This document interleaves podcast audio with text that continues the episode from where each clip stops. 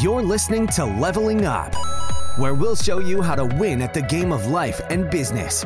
It's time to power up your skills through life gamification with your host, Eric Siu. Guys, Eric Siu here. So the following is a clip from the Leveling Up Founders Mastermind that happened in Beverly Hills. And you're going to hear from some amazing founders, some amazing marketers and investors. And this was a private event that happened. So again, you'll get a preview of it. If you want to learn more, you can go to levelingup.com slash founders. Once again, levelingup.com slash founders. And without further ado, enjoy the clip. I was in Forum at the time with seven boys, of course. There's not many women in YPO, which is another thing I'm actively trying to change. And you don't mind if I swear, I'm an Aussie, like we've got a. Thanks. So my seven forum buddies said to me, "Can we do non-gestalt, which means can we just give you some advice?" And I said, "Sure." And they said, "Why the fuck aren't you doing this for yourself?" And I was like, what do you mean? I'm not a venture capitalist. I don't understand anything about markets. What was interesting is I started in sweat equity. So I started looking for companies that usually a lot of people who were influencers had created a great business, knew nothing about business. and I would go in and take 50% of their company when they were about to close in exchange for equity. And then I would say to them if I it was a no win no fee because I felt bad taking half their business when they're about to go broke. So I said to them if I can't turn this around, you can have all your equity back. And as far as I was concerned, in six months, you fail quickly. If I couldn't do it, the equity wasn't worth anything anyway. So I did that, built and exited a number of businesses, and then YPO buddies were like, hey, do you want to do a fund? So then started a $20 million fund, which was a seven year term. And this that ended last year, and we got 119% in returns for our investors, which is great. So I am all about business for good. I'm all about bridging the gap in female entrepreneurship. And what something interesting happened during COVID, which was, and I'll show you some of my best practices. I had a lot of YPOs come to me and go, "Oh shit, I need to digitally transform and I need to do it yesterday. So they wanted access to my IP, to my processes, and in true YPO spirit, you share that. So I'm going to share some of those things today. So let me just give you a little bit of a vibe on what I'm seeing and what I'm feeling.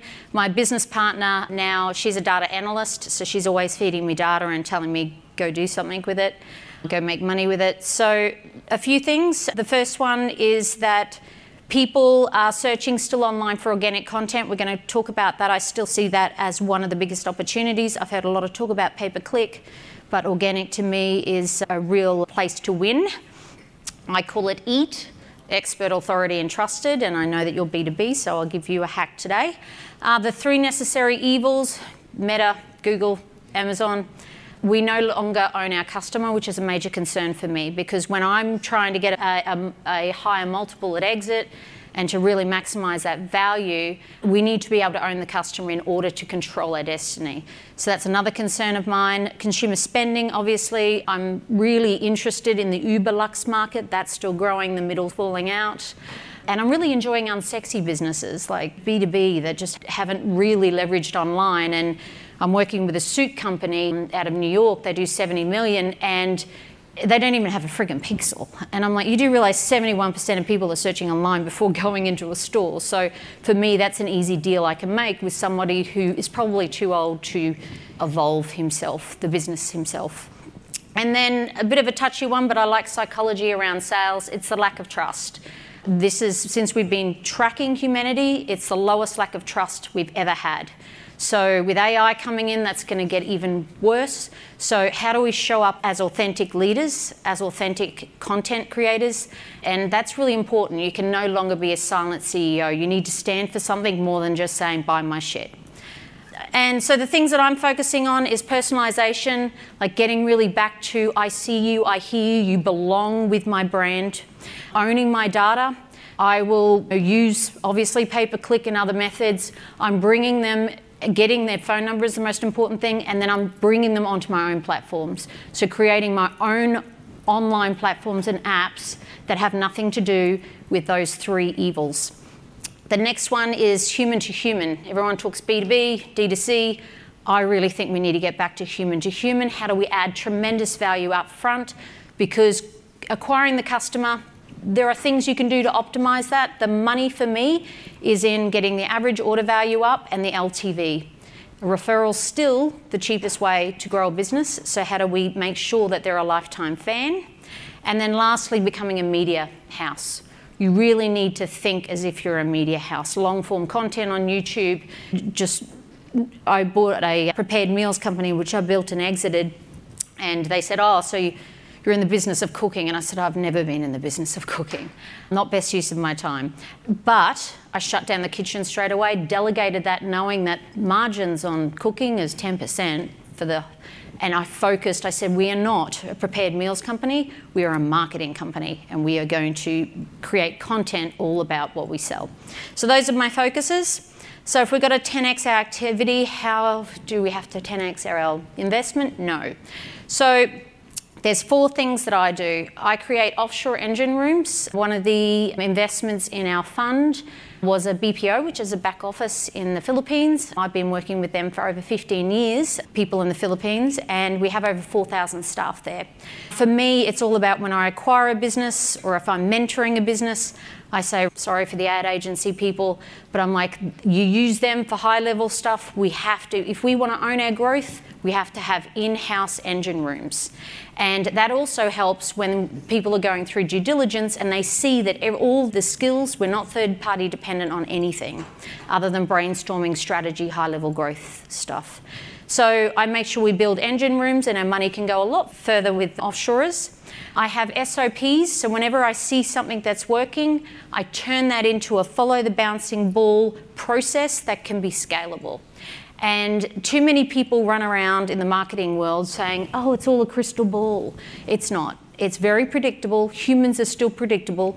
I know we think we're complicated, but we're still meat suits. We still resonate with the same messages. So when I see that something works, I create it into a process and I have a learning management system that I put that in. We're harnessing obviously AI, which is really interesting because I feel like it's two letters that everyone's just learned how to spell, even though we've been using it for over four years now. But really being able to couple AI tools with offshorers. And the reason we harnessed it four or five years ago inside our business is because they're not living here and they don't understand necessarily the nuances of hooks and metaphors and all that sort of stuff. I don't care. My creatives get 10 minutes to brainstorm shit, whether they're onshore or offshore, and then I'm like, let's go see what the data tells us. And then that gives us a percentage rate, and then we get them to rewrite it based on best practices before we even throw any money at it. And of course, the metrics and data, that's really important. We build, we optimize, and then we scale. None of this, let's just spend $10,000 and see what sticks. That's not a split test. We can split test really affordably and lots more content than throwing money at it. I find it lazy. So let's talk about the offshore engine room that you're going to create to do some of those four things that we focused on. That's just for the marketing people in the room. I'm just that's just to demonstrate the two different sides of the brain, and there's about 10 different skill sets in here. Please don't expect one person to do all of them. This is how I start. I normally go into a business and create them a small offshore team. Everything that's circled there are the resources that I get offshore. The difference about what I do is, and how I attract the top 1% of talent in the Philippines, is I usually wait for people who've gone and studied here, university in America, They've gone and worked for Microsoft and Google back in the Philippines, and they're at a point in their life, especially the women, where they don't want to commute three hours a day into the city. Sometimes they live in the city in homes together, so they're away from their children. So I offer them 25% more than their current wage. I let them work from home in their province so they can be with their children, provide them training, and we also give back at every, in every community. So that to women is very appealing and I make them part of our team. And we have the highest retention than any other BPO in the country because of that. So, thank you. So, four million. Let's go. I'm aligned with the UN, and I remember once when they said to me, the number one thing you can do is educate more women, and that takes care of all the sustainability goals. So, to me, if I can get 4,000 women at home not having to be dependent on these big multinationals that take them away from their families, then that's the best we can do. You may have completed this level, but many more bosses await. If you're looking to level up in marketing or business, just go to singlegrain.com forward slash leveling dash up to get access to our individual and team training programs. That's singlegrain.com forward slash leveling dash up.